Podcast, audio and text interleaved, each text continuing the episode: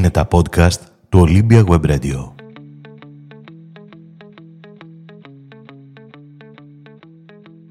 Σήμερα, η Γιούλη και εγώ εγκαινιάζουμε μία σειρά από podcasts με θέμα την αγάπη μας για το βιβλίο και τη μουσική αντίστοιχα.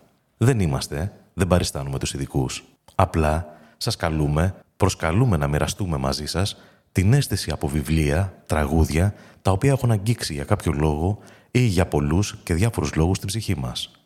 Τόσο απλά, τόσο ειλικρινά.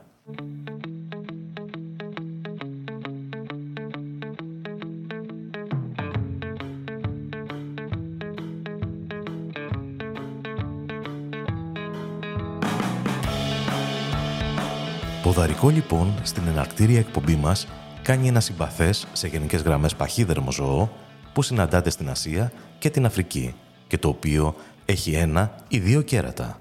Ναι, σωστά το φανταστήκατε.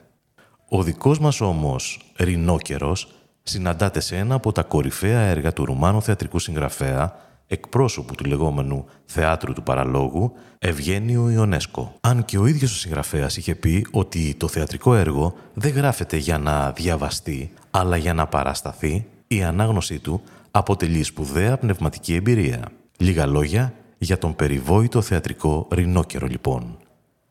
Στην κεντρική πλατεία ενός γαλλικού χωριού συζητούν δύο φίλοι, ο Ζαν και ο Μπερανζέ. Την ήσυχη ατμόσφαιρα ταράσει ένας αναπάντεχος επισκέπτης. Ένας δρυνόκερος.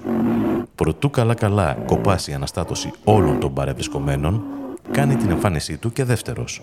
Μόλις εξαφανίζεται και ο δεύτερος, τόσο ξαφνικά, όσο ξαφνικά είχε εμφανιστεί, όλοι τσακώνονται, καθώς οι μισοί ισχυρίζονται ότι ο ρινόκερος είχε ένα κέρατο, ενώ η άλλη μισή ότι είχε δύο. Στη συνέχεια ξεσπάει η επιδημία της ρινοκερίτιδας. Ο ένας μετά τον άλλον μεταμορφώνονται σε ρινόκερους. Ο Ζαν γιατί συχάθηκε την κοινωνία, ο προϊστάμενός του Μπερανζέ γιατί βαρέθηκε τη ζωή, ο υποπροϊστάμενός του για να τα έχει καλά με την εξουσία, ο καλλιεργημένος συνάδελφος για την εμπειρία, η αγαπημένη του Μπερανζέ για να γίνει ένα κόμμα με την εποχή. Μόνο ο Μπερανζέ, ο υπαλληλάκος φωνάζει στο τέλος ότι δεν θα υποκύψει, θα παραμείνει άνθρωπος.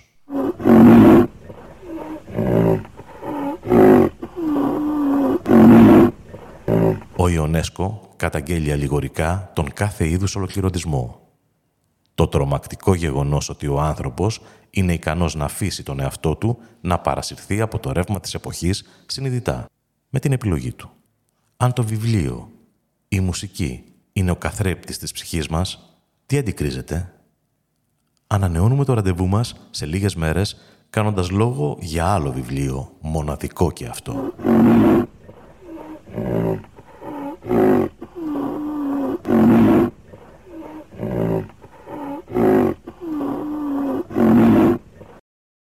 Κείμενα Γιούλη Βασιλείου Αφήγηση Ανδρέας Αλεξόπουλος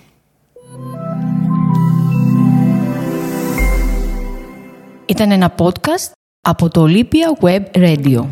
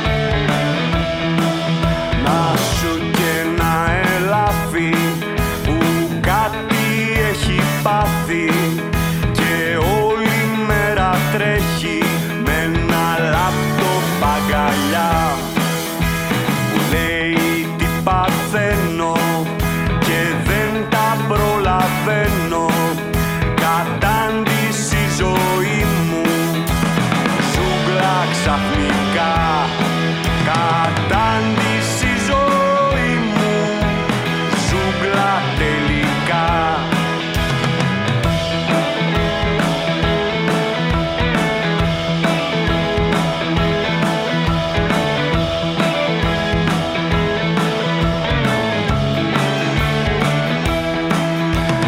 μες στην εφορία Κοιτάω μια κυρία που κοιτάει τον ταμεία και την παίρνουν τα ζουμιά. Μου λέει τι να κάνω. Το μήνα πως θα βγάλω